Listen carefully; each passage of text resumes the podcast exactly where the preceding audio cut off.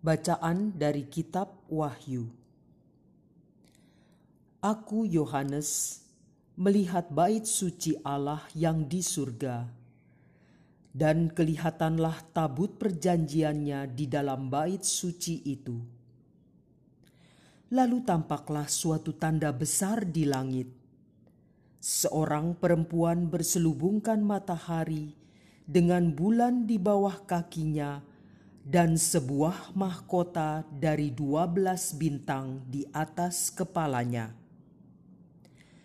Ia sedang mengandung. Dalam keluhan dan penderitaannya hendak melahirkan, ia berteriak kesakitan. Maka tampaklah suatu tanda lain di langit Seekor naga merah padam yang besar berkepala tujuh dan bertanduk sepuluh, dan di atas kepalanya ada tujuh mahkota. Ekornya menyapu sepertiga dari bintang-bintang di langit dan melemparkannya ke atas bumi. Naga itu berdiri di hadapan perempuan yang hendak melahirkan itu untuk menelan anaknya segera sesudah perempuan itu melahirkannya. Dan perempuan itu melahirkan seorang anak laki-laki yang akan menggembalakan semua bangsa dengan gada besi.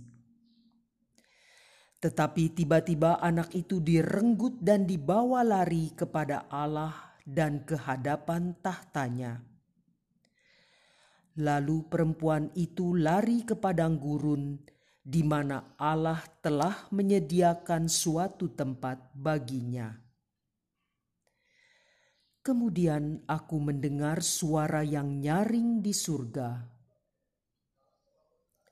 Sekarang telah tiba keselamatan, kuasa, dan pemerintahan Allah kita sekarang telah tiba kekuasaan Dia yang diurapi Allah. Sebab para pendakwa yang siang malam mendakwa saudara-saudara kita di hadapan Allah telah dilemparkan ke bawah. Demikianlah sabda Tuhan. Bacaan dari surat pertama Rasul Paulus kepada jemaat di Korintus. Saudara-saudara, Kristus telah dibangkitkan dari antara orang mati sebagai yang sulung dari orang-orang yang telah meninggal.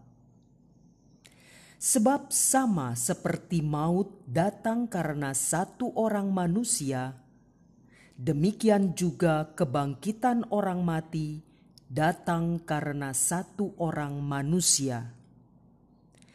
Karena sama seperti semua orang mati dalam persekutuan dengan Adam, demikian pula semua orang akan dihidupkan kembali dalam persekutuan dengan Kristus.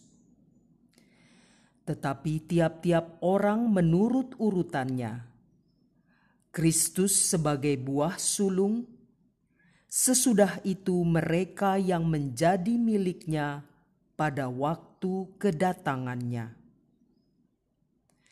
Kemudian tibalah kesudahan, yaitu bila mana Kristus menyerahkan kerajaan kepada Allah Bapa sesudah ia membinasakan segala pemerintahan, kekuasaan, dan kekuatan.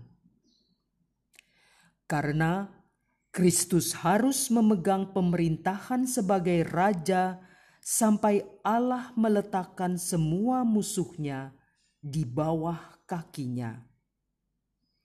Musuh terakhir yang ia binasakan ialah maut. Demikianlah sabda Tuhan.